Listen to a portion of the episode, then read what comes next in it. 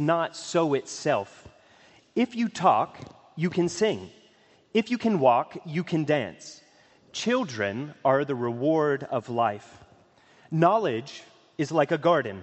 If not cultivated, it can't be harvested. A weaver bird will build its nest with the support of other birds' feathers. Several years ago in Cameroon, for my organization's annual branch conference, I was asked to submit a collection of my photos to go on display around the auditorium. I chose photos that I thought reflected the breadth and the diversity of this country that is often nicknamed Africa in miniature.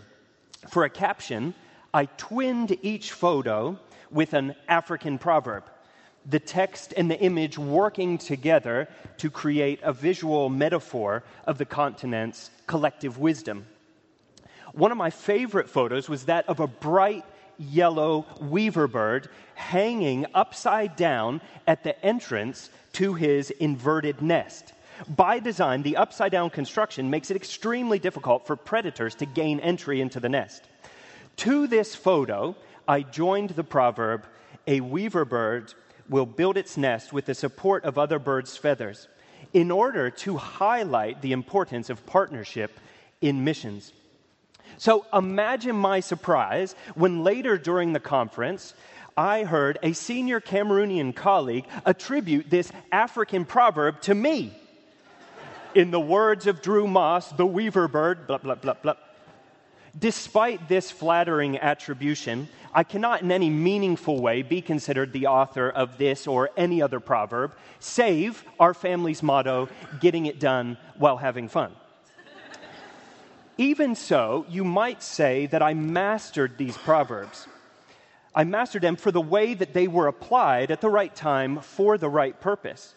Surely that's the point of Proverbs. They're wise reflections that spark our sustained reflection and eventual application. They beckon us down the path of life, equipping us to successfully navigate its contours.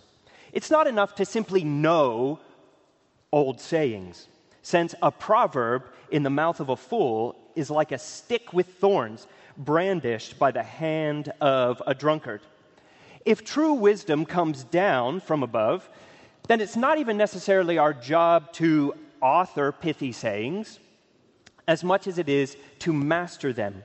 For it is in mastering God's wisdom that we begin to enjoy life as God designed it. Today, we are continuing the church's summer series in the book of Proverbs. We're going to look at the wider teaching of Proverbs 3 1 through 12 before focusing in on Proverbs 3 5 through 6, a passage that is truly at the heart of the message of the book of Proverbs when we look at Proverbs 3, 1 through 12, we see that divides nicely into a set of six commands and incentives. Here we find a caring father directly teaching his son how to navigate life. And while the father is lecturing his boy, we are all invited to listen in and carefully consider his words of wisdom. So he offers six sets of exhortations, commands. Don't forget my teaching. Never let loyalty and faithfulness leave you. Trust in the Lord with all your heart. Do not rely on your understanding. In all your ways, know him. I kind of made that one. Don't be wise in your own eyes. Fear the Lord and turn away from evil. I consider that another one. Honor the Lord with your possessions and do not despise the Lord's instructions. Six commands. Each of these commands is followed by a favorable outcome that is intended to motivate obedience. They help answer the question why should I listen to you? Why should I heed your words of advice? Why should I obey? Well, the father responds if you obey, you will enjoy a long, fulfilling life characterized by peace, well being, prosperity, shalom, as they say in Hebrew. You will find favor and a good reputation with both God and others. The Lord will clear the road ahead of you. You will find health for your body, or the Hebrew actually says your navel, but we think it means kind of your whole body, right? You will have an abundance of food and wine, more than you will ever need. The Lord will love you as a father, delighting in helping you return to his paths of righteousness. This loving father makes an appeal to the whole person. The father is not just saying, Listen to what I say because I said so. And when taken together, these incentives, these motivations present quite an impressive package. What else could one want out of life? We must trust the truth of these incentives. The father's outlook on life is simply take it for granted. As is often observed in the book of Proverbs, these rewards are not categorical, unconditional promises, as much as descriptions of general truths. They are incentives for following the Father's instructions, prizes that await those who commit themselves to act in certain ways. For if you fear the Lord, trust in Him, swerve to avoid evil, and don't seek to be wise in your own eyes, then, in the view of Proverbs, you will, in general, enjoy a long, quiet, yet fruitful life. Living life the way God intended is smoother than blazing your own trail. He designed you, He made you in His image. He knows what makes you tick, He knows what makes you happy. He's perfectly in tune with who you are and knows exactly what you need, exactly what is good for you. What's more, he rejoices over you. It's for good reason that the Lord hates arrogant eyes, a lying tongue, hands that shed innocent blood, a heart that plots wicked schemes, feet eager to run to evil, a lying witness who gives false testimony, and stirring up trouble among family members. Life based on your own understanding is half, half lived with one foot in the grave. Now, even if this is not, even if this picture is not a fully orbed biblical theology of what it is to have wealth and possessions, as we Christians today might articulate it, what we discover is essential tools for navigating life. Confronted with these incentives, I find it comical how quickly my mind starts running to exceptions. But what about you promised what, what, what, what about what about my mind runs to the exceptions. Yes, yes, there are exceptions, but don't let the exceptions spoil the carrot, if you will. Spend as much time entertaining the general truths on display in these words of wisdom as chasing after the exceptions. The Father stuffs our backpacks full of provisions for life's journey. It's on us to obey and use them skillfully. Life, the good life, is the goal. The emphasis on prosperity in Proverbs can make us feel a bit uncomfortable, especially in light of contemporary excesses that we find in some teachers who too narrowly focus on prosperity to the neglect of the wider teaching of Scripture. Does the thought of pursuing the good life, all cushy and comfortable, make you uncomfortable? If so, you're not alone. On this, someone has helpfully suggested that perhaps the best way to think of it is that God built the world to operate in such a way, with punishments inherent in bad actions and rewards inherent in good actions. But He is ultimately the one behind all consequences. Let's look now more closely at Proverbs 3 5 through 6, where we read, Trust in the Lord with all your heart. Don't rely on your own understanding. In all your ways, know Him and he will make your paths straight. Trusting in the Lord means to have confidence in his goodness. It's a command and a warning. A warning against trusting in any person or thing apart from trusting in him. In the Old Testament, trust in the Lord is typically associated with deliverance and protection from evil in view of survival and thriving. For an ancient Israelite, the good life was growing old in peace and security, enjoying abundant crops, seeing your family progress through the generations before arriving at the end of your days to lie down with your ancestors in peace. All of this hopeful that the Lord is in the process of fulfilling his covenant promises. The ancient Israelite trusted the Lord for this good life. This was what wisdom and following his paths of righteousness were supposed to afford his faithful ones. It was, however, a very this world perspective, a perspective that perhaps some of us have overlooked. The opposite of the good life for an ancient Israelite was an untimely, unnatural death before or during the prime of life. The person who suffers this face, this fate, was probably ambushed while going somewhere, or they were simply a fool. They meet this end either through their own foolishness and wickedness or that of others. The ancient Israelite prays against this daily, trusting in God for protection and deliverance. The ancient Israelite entrusted God for deliverance because, for the most part, they believed that this life was their only shot. Once in the grave, you continued a reduced existence in the belly of the earth as a shadow of your former self. There was neither praise nor trust in God in the grave. For example, in the Psalms, we find the psalmist bluntly bemoaning to God, No one is going to praise you when they are dead. Who gives you thanks from the grave? Or, What gain is there in my death? If I go down to the pit, will the dust praise you? Will it proclaim, pro- proclaim your truth? It is not the dead who praise the Lord, nor any of those descending into the silence of, the, into the silence of death. Or, as Isaiah said, For the grave cannot praise you, death cannot sing your praise. Those who go down to the pit cannot hope for your faithfulness.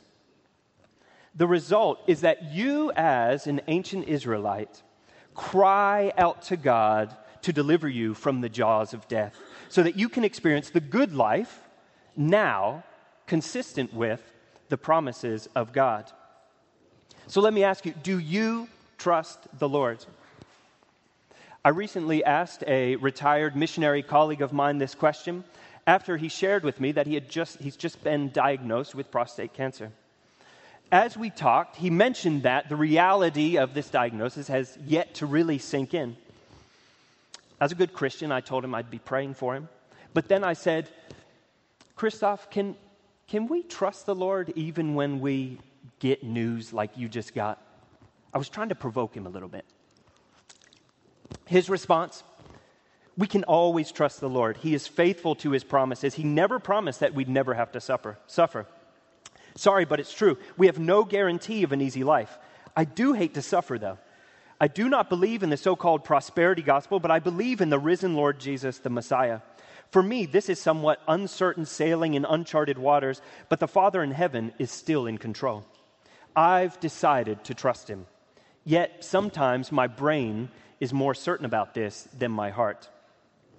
Our conversation then turned to talking about the good life.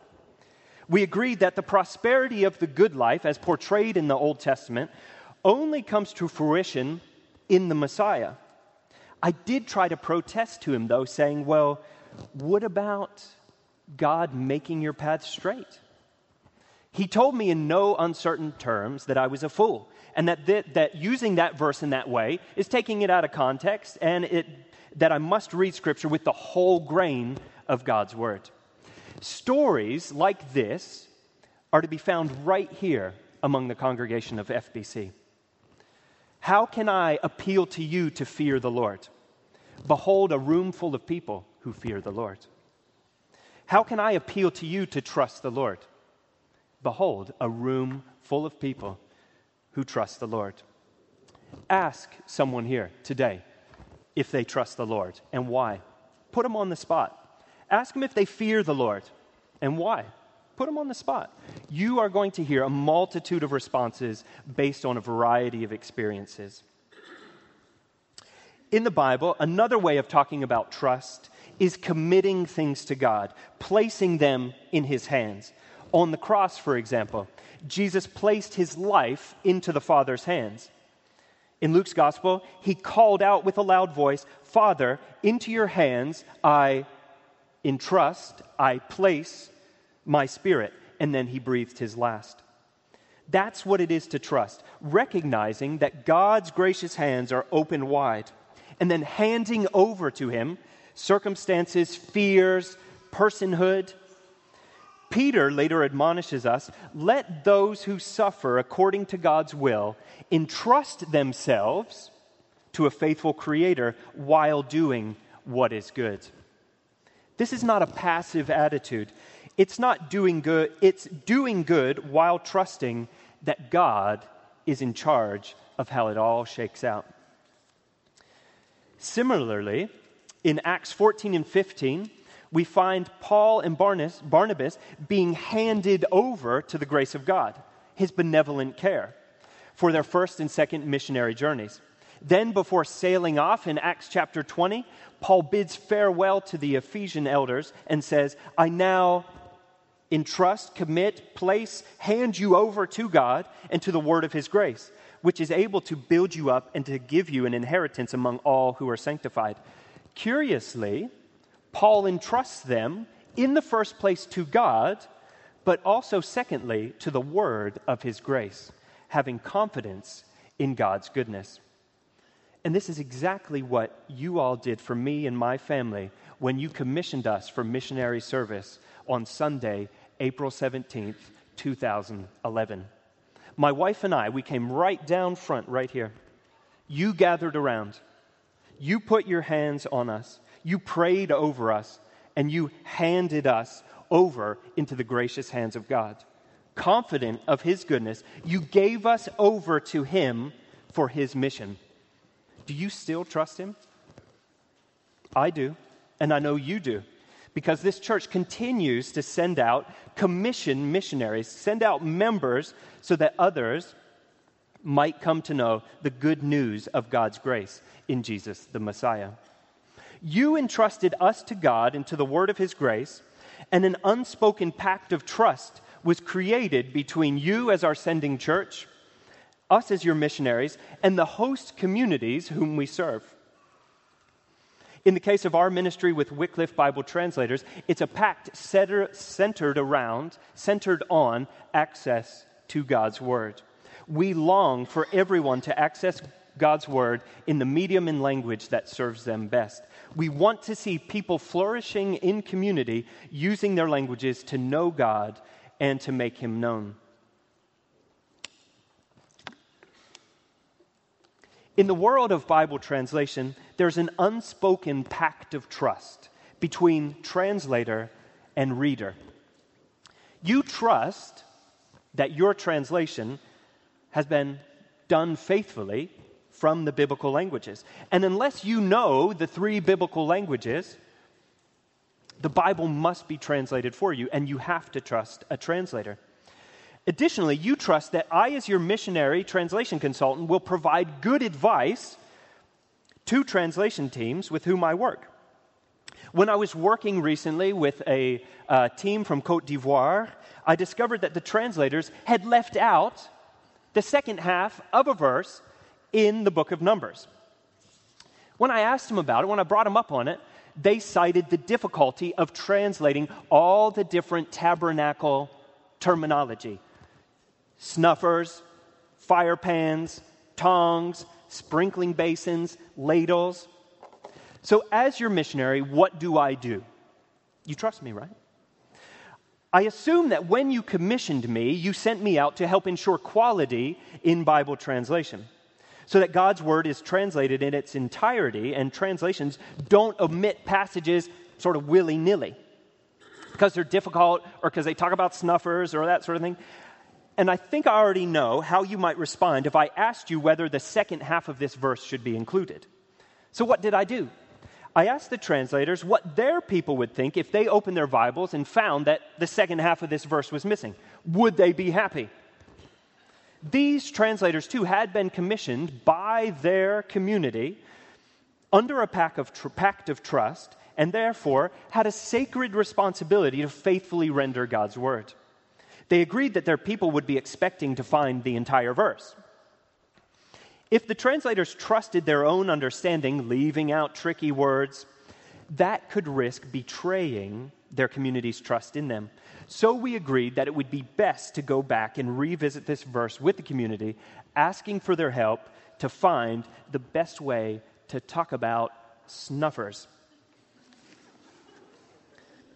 So let me ask you how do you trust the Lord in your work? Snuffers are a little thing that I think like scissors that used to pinch wicks to trim a wick. Is that what snuffers are? Yeah? Like little scissors? Yeah? People are nodding their heads. Good. Okay. Just in case anybody's wondering. Um, how do you trust the Lord in your work? How do you ground your understanding in trust in the Lord? What does trusting the Lord look like in your occupation? When opportunities present themselves to, for you to protect yourself or twist the truth, do you rely on your own understanding? Do you prop yourself up on your own understanding or do you rely on the Lord? Trust leans on the expectation that God's ability far exceeds mine, and his way of doing things will lead to greatest joy. Relying on him involves knowing what he requires by consuming his word and talking it over with other believers. In my work as a consultant, checking local language translations for quality, we start every day with a simple prayer Lord, protect us from stupid errors. The Lord knows our hearts. We entrust our work to Him and trust that He will guide us each step of the way, that He will complete our understanding where it's lacking, as we seek to do the best we can with the tools that are available to us. In my work, I trust that God's word will be fruitful, that it will not return to Him unfulfilled, but will do exactly what He wants and will accomplish what he intends. When I spend 30 minutes helping a team figure out how to translate snuffers and other ta- tabernacle terminology, I trust that God is in the details. There have been many times where I've been startled awake in the middle of the night thinking of a s- specific verse that we've covered during the week. I call this the spirit of Ruth because these thoughts come to me in the middle of the night, uncover my feet, um, cuddle up to me in such a way that in the morning I know exactly what I need to do. And this happened to me several weeks ago when I was working with a team on the book of First Chronicles.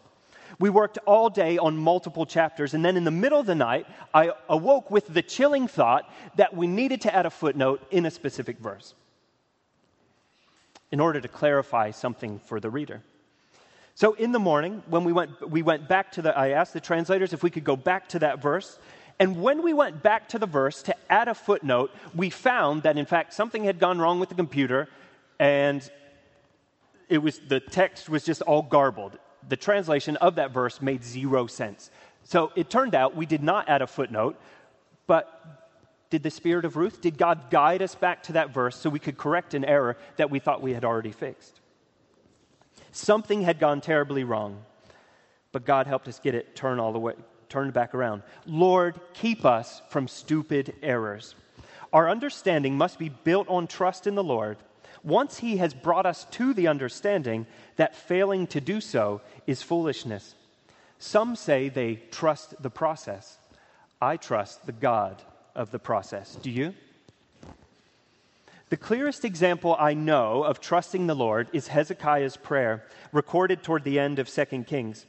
In this section, we find the city of Jerusalem under siege by the Assyrian army. Surrounded by invading forces, Judah's king Hezekiah is bombarded by threats and mockery from bloodthirsty aggressors. They, they say things to him like, What are you relying on? You think mere words are strategy and strength for war? Who are you now relying on so that you have rebelled against me? Now, look, you are relying on Egypt, that splintered reed of a staff that will pierce the hand of anyone who grabs it and leans on it.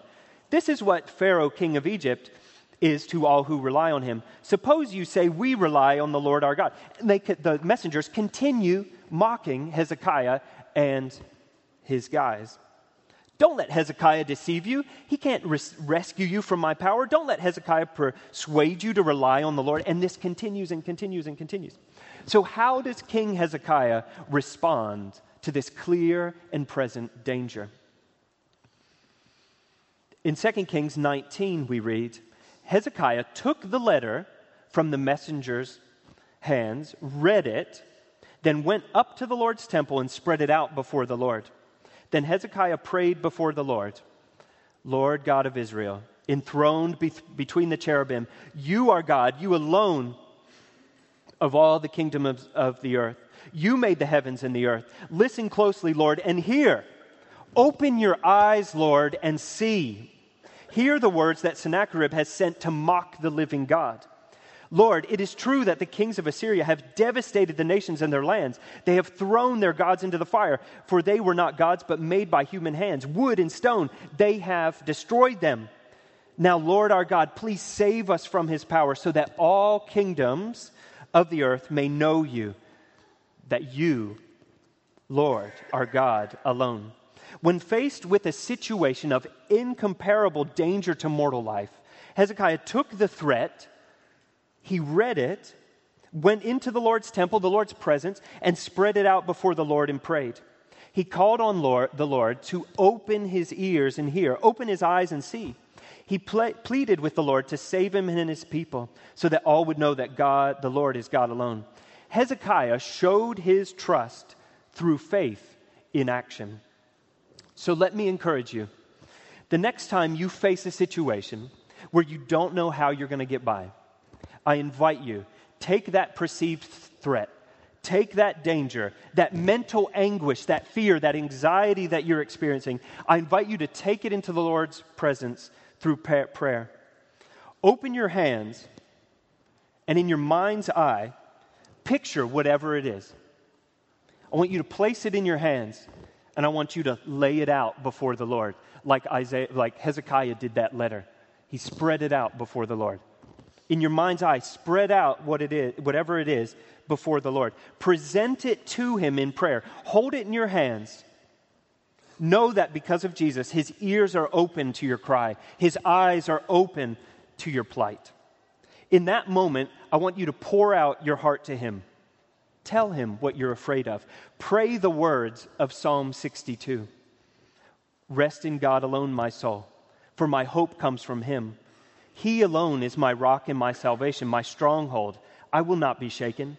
My salvation and glory depend on God, my strong rock. My refuge is in God. Trust in Him at all times. Pour out your hearts before Him. God is our refuge. Selah. Pray. Pour out your heart and then Selah. Pause for a divine interlude.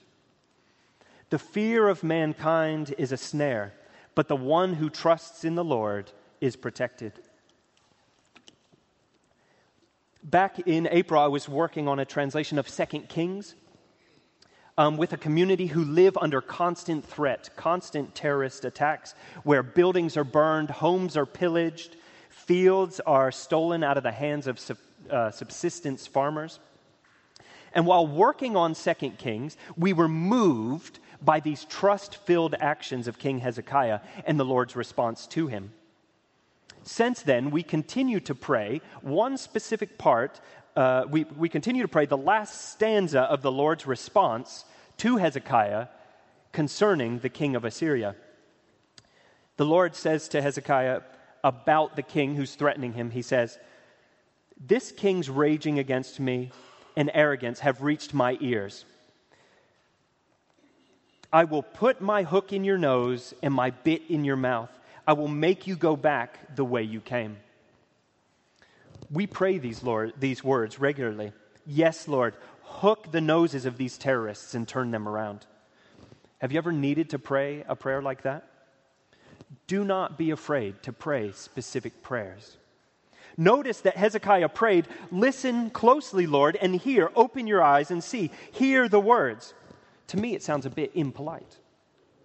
And the Lord replies to him, saying, All this has reached my ears. Did his words reach the Lord's ears through Hezekiah's prayer? Every time we say amen, we are verbally demonstrating our trust in God and inviting Him to act in accordance with His character. So trust in the Lord with all your heart. With all your heart helps us to answer the question how are we to trust the Lord? Well, it's with our whole being, our whole heart, the entirety of our inner self. Do not rely on your own understanding. Sometimes in the Bible, the word heart can point to one aspect of our inner life, such as feelings, emotion, the will, or the mind. However, in our passage, it's probably best to take heart in its most comprehensive sense all of your inclinations, your entire nature, every ounce of your personality. With the heart seen as the governing center of all of these. This means that with all that you are, trust the Lord. Not a single part of who you think you are is excluded from the command to trust the Lord.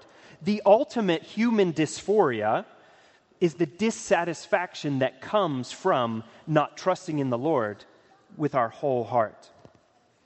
Twinned with the command to trust in the Lord is the complementary instruction to not rely on our own understanding.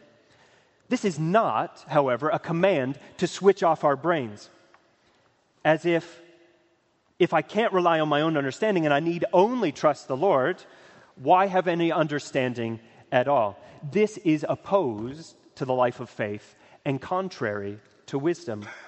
Wisdom starts with the fear of the Lord, but goes on to trust while seeking to understand as much as possible about our Father's world. Do not be content with your own understanding. Let us develop Christian minds out of fear and trust in the Lord. Fear and trust are the seeds that sprout into a mature Christian mind. Now, brothers and sisters, as a missionary living overseas for the last decade or so, I have to say that I'm a bit troubled by some of the trends that I'm wis- uh, witnessing from afar in our great nation. My non American friends and colleagues abroad, people from all over the world, Christians and non Christians alike, are asking me questions that I find really difficult to answer and I feel embarrassed by. I'm at a loss for how to respond because I feel like I lack the necessary, the sufficient understanding to have an informed opinion about certain issues. And I, I don't even feel like I have to name or list or cite any examples. I'm sure that something immediately came to your mind. And to me, that says a lot. So, whatever came to mind for you just now, how have you been trusting the Lord in that? Have you been relying on your own understanding concerning that issue? Have you been acknowledging God in your ways and in your, your ways of thinking and acting? Where, maybe, have you been trusting the Lord with less than your whole heart? Where have you been trusting half heartedly while leaning on your own understanding? On the other side of things, where have you been trusting with all your heart despite not understanding? Where have you been leaning confidently on the Lord in the face of opposition? Now, why do I bring this up? Do not rely on your understanding. I think we have yet to see the best of the Christian mind. With unprecedented access to knowledge, tools, and one another, the best of Christian thinking may still be in front of us. May be one of these children in here today. But in order to get there, we can't settle. We must trust the Lord in the style of faith seeking understanding. Fear of and trust in the Lord must be primary then we must go all in to discover which elements of our faith and practice are cultural and which are biblical, recognizing God's creative design in unleashing human beings as culture makers.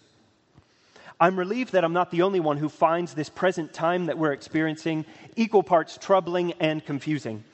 Professor Mark Noll, an evangelical historian of Christianity in America, has pointed out similar findings and was recently, recently encouraged to publish an updated edition of his book, The Scandal of the Evangelical Mind.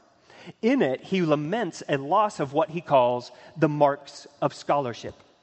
They are patience, wide ranging research, care in defining the object, objects in view, eagerness to engage in critical responses, and willingness to examine problems from multiple perspectives. Sure, we're not all scholars. We're not all called to be scholars. We're not all striving to be scholars. But I would like us to ask ourselves to submit to what we might call a rely on your own understanding test. Using these marks of scholarship, ask yourself how you're doing on each of these points. Am I patient in dialogue? Am I quick to listen, slow to speak? Do I listen carefully and utter a patient reply? How do I inform myself of current events? Do I read widely? Do I seek news and information from a wide range of sources? Do I exercise care in identifying the issues at hand, or do I tend to attack people's motives and character? Am I eager to engage with people with whom I don't see eye to eye in peace loving, irenic ways? Am I willing to examine issues from multiple perspectives? For me personally, not answering positively to some of these questions stems from my own insecurity and lack of trust in the Lord. In order to embody these marks, I must distrust my own understanding and wait on the Lord, trusting His design for the good life as revealed in Scripture. To be clear, we must per- pursue knowledge God's way, recognizing His authority in all domains. But do I trust the Lord enough to strive to embody each of these marks, or am I trying to ensure, assure the outcomes through my own understanding? I don't want to be wise in my own eyes, doing my own research. Rather, I want to pursue God's wisdom. In Proverbs, we find instruction from one of the wisest human beings to walk this earth. He did his own research and concluded that in order to be truly wise, in order to lead the good life, one needs to fear the Lord and trust the Lord. To that, he added immense knowledge and learning. But becoming wise should not inspire anyone to confidence in their own intellect or lead to arrogance. Now, living in this way, trusting the Lord, waiting on the Lord, I like to think of it as somewhat of a trust fall. Trusting the Lord can feel like falling and wondering whether the Lord is going to catch you.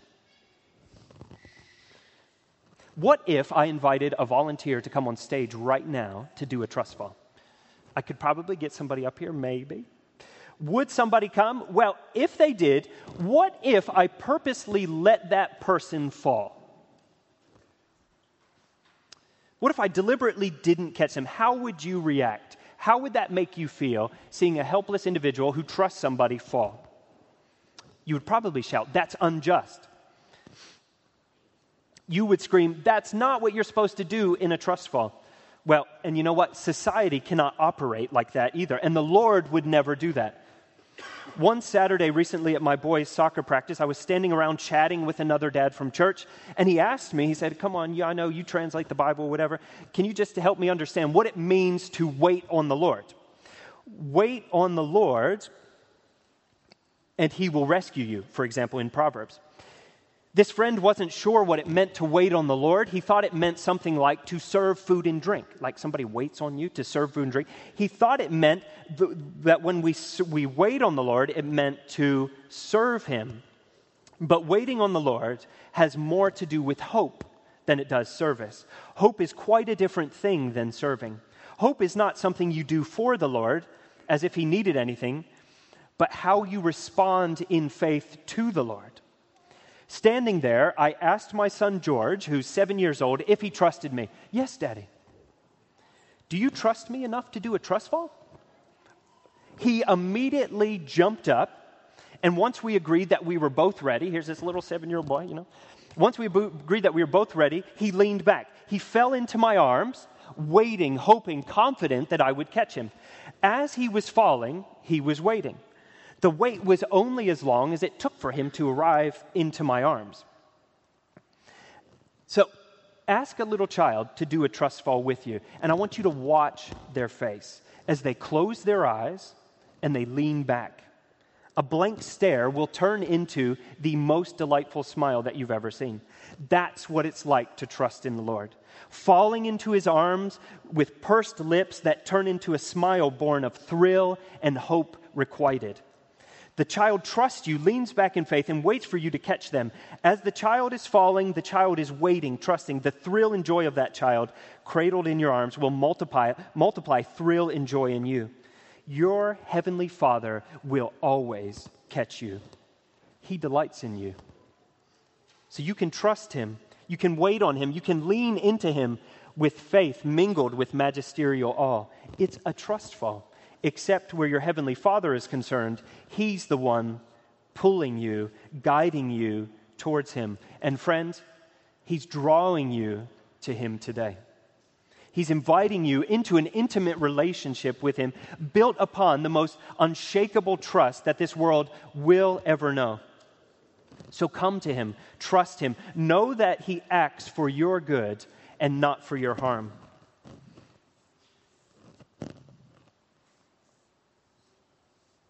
In all your ways, know Him While society may encourage us to uphold a, a personal autonomy, wisdom looks to God every step of the way, in every decision, in every desire, preference, and determination. We are not autonomous, but we are subjects in His kingly creation. It's His world, His choice. In all your ways, know Him is a declaration of God's authority, the dependent nature of humans, and our own insufficiency. There's hardly today a more radical thought than this God's ways are better than our human judgments. And as you trust in Him, He will be the one to straighten and direct your paths. Otherwise, you're the one directing, and unless your paths correspond to His, they won't be straight. The path will not lead to life. So, what do we do with all of this to wrap up? Remember that in Proverbs 3 5 through 6, we are overhearing the voice of a wise and experienced father speaking to his son, My son. So ask yourself, are you listening? This is invi- advice from somebody who's reached the pinnacle of human knowledge. Vast knowledge obtained, he turns around only to tell us not to rely on our own understanding, but to trust the Lord. True living with understanding is only possible by trusting in the Lord. I in myself am insufficient to live the good life as God intended. So I appeal to you today in the same way that the Father appeals to his Son, not based on my own wisdom or my own reasoning, but on the good life that God offers you in Christ. Why should we trust the Lord? Because his ways lead to life and life in all their fullness. You reveal the path of life to me. In your presence is abundant joy. At your right hand are eternal pleasures. This, brothers and sisters, is flourishing. Do you not want to experience life as God intended it? Do you think that human flourishing is somehow opposed to faith in God? Does this kind of life make you uneasy? I admit that I sometimes find it difficult to incorporate every aspect of a Proverbs worldview into my Christian worldview. But even so, I have confidence that all comes to fruition in Christ. But is this sort of life only for the life to come, entirely absent from the here and now? I don't get the impression from the Bible's, from the Bible's wisdom literature that that's the case. Yes, complete new creation flourishing is yet to come in the new heavens and earth. But equally true is that Jesus announced the coming of the kingdom of God among us. The kingdom of God is in your midst, Jesus, the King. If anyone is in Christ, new creation. John the Baptist asked if Jesus was it, to which Jesus responded, Just go tell him what you see. What they saw was everything that threatens the good life being pushed back not merely reversed, but being reconfigured as a new work of God. Sickness, death, spiritual oppression, everything that could cut life short. If we apply each of the incentives of Proverbs 3 to the life of Jesus as a test for the good life, we may be inclined to suggest that he did not obtain it. Did Jesus live the good life of Proverbs 3? No. He was cursed for us. Christ redeemed us from the curse of the law by becoming a curse for us, because it is written, Everyone who is hung on a tree, cursed is everyone who is hung on a tree. Dying, he descended into the grave for you. I am the living bread that came down from heaven. If anyone eats of this bread, he will live forever. The bread that I will give For the life of the world is my flesh, for the life of the world. He gave his flesh for the life of the world, so that you would know life, the good life, life as God intends. Jesus, the perfect Son, perfectly mastered and applied wisdom.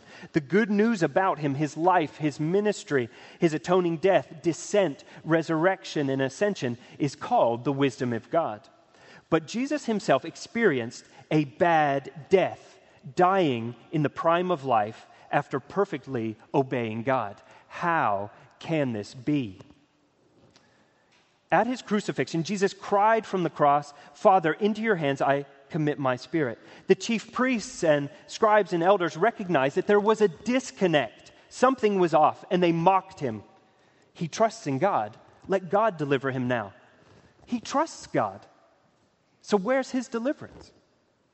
Three days later, the God the Father did deliver, but in an entirely new way resurrection. In Jesus' resurrection, immortal life has been actualized in history. It's a thing. His resurrection becomes the basis for all resurrection, and all resurrection is to be understood in terms of His. No longer does the hope of resurrection rest, as in the Old Testament, merely upon prophetic vision or upon inferences from God's covenant relationships. No, no longer is resurrection to be, find, to be defined simply as renewed life after escaping the grave. Resurrection life now find its meaning in the image of Jesus Christ. You see, attempting to live the good life in a world dominated by sin and death, apart from the wisdom of God, is a fool's errand. It's impossible. So Jesus has inaugurated a new creation, a new kingdom in which death is dead, sin is dead, and we are free to live and serve. There is hope beyond the grave. The grave is not your final destination. Your final breath is not you waving goodbye to the good life, regardless of how you meet your end. Jesus has run the course of death ahead of you to clear the way and forever change our outlook on this world and the world to come. Those who are in Christ, united to him by faith, are already part of that new creation, bringing the kingdom way of life into the present as a preview of what's to come. There's no guarantee that we won't experience a bad death, but rest assured that being united to Christ by faith is for your flourishing. Flourishing in ways that ancient people of faith only started to catch a glimpse of. The good life outlined in Proverbs is a shadow of the good life in Jesus, the Messiah. We can trust in God and not our own understanding because Christ demonstrated that trusting in God results in ultimate vindication, justification, being declared to be in the right. Trusting in God says, I will, I will entrust myself to the one who orchestrates all things for the pleasure of his goodwill and my good. It trusts that living a life marked by faith, active trust in God, will lead to ultimate flourishing, even though we may have difficulty seeing it now. What does it mean to trust in the, li- the Lord for the good life? It means trusting God's instruction trusting that the way God has told us to live is, in fact, the way that leads to true happiness and salvation, being ever conscious of what pleases Him. This new covenant perspective Jesus preached radically transforms the ancient Israelites' vision of the good life. In the resurrection life of the risen Messiah, the good life hinted at in the Old Testament reaches its fulfillment. He is the pioneer and trailblazer of our faith. He showed that death was not the end, but through defeating death, he opened a new path to the good life everlasting. He was obedient to death, even a bad death, to show that God is Lord over all. The, the earthly, fleshly, physical deliverance in this present world isn't and wasn't the highest prayer that one can offer. No longer the highest aim of life. No, he removes the fear of untimely demise. He injects it with his blood, his new resurrection life, to inaugurate true and ultimate flourishing in this world and the world to come. Trusting in God says, I will unite myself to Christ by faith. I am free from every plan of darkness, free to live and free to love. I no longer fear death. My life is not snuffed out when I die. My hope is not in the here and now, my hope is in the God who reigns over all. Will you not unite yourself to him in faith today and become part of the new creation? Call on his name for the forgiveness of sins and cling to him in faith. Let's pray.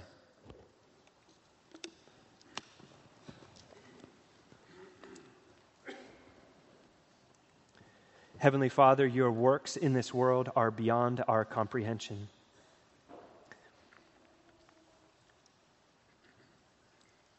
Yet you took on flesh and you came to us so that we could understand and we could begin to catch a glimpse of who you are and what you are doing in this world. We thank you for Jesus the Son who took on our sin, who died on the cross who descended into the grave and rose again to inaugurate an entirely new way of living, a way of living that trusts in you, that does not rely on our own understanding. Heavenly Father, help us cling to you in faith. When trust feels like falling, remind us that you are there with open hands, ready to catch us.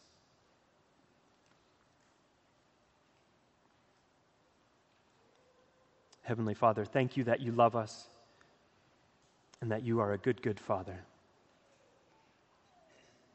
We bless your name. Amen.